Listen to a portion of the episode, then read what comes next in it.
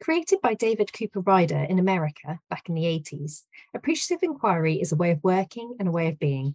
There is so much information about him and his colleagues online if you want to search out some of the theory.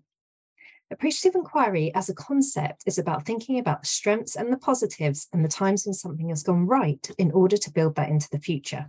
So it's not saying that problems don't exist, but it's saying, okay, well, when does something go right? When does something work well? And what were the raw ingredients of that? Can we learn from those as well as, or instead of, learning from the things that went wrong? Appreciative inquiry is a different mindset, and it forms part of something called positive psychology.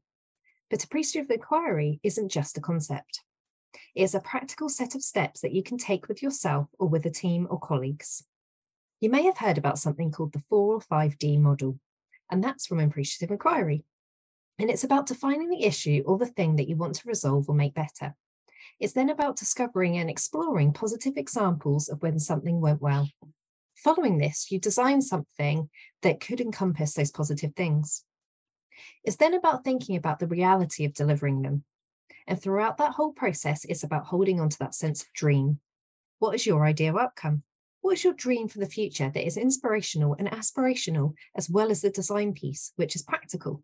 When I worked as an organizational development consultant and coach, I worked with lots of teams who typically were told all the problems that they face or told that they can improve this and improve that.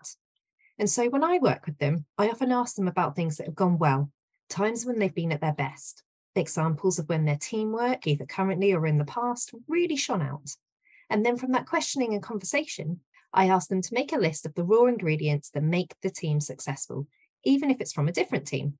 And what you end up with is about a dozen items listed that would make that team really successful.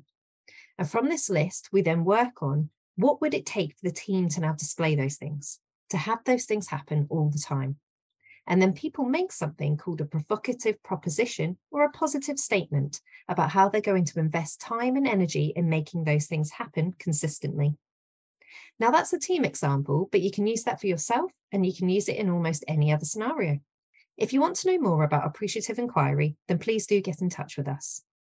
Good luck, and I really hope you enjoy using this model as much as I do.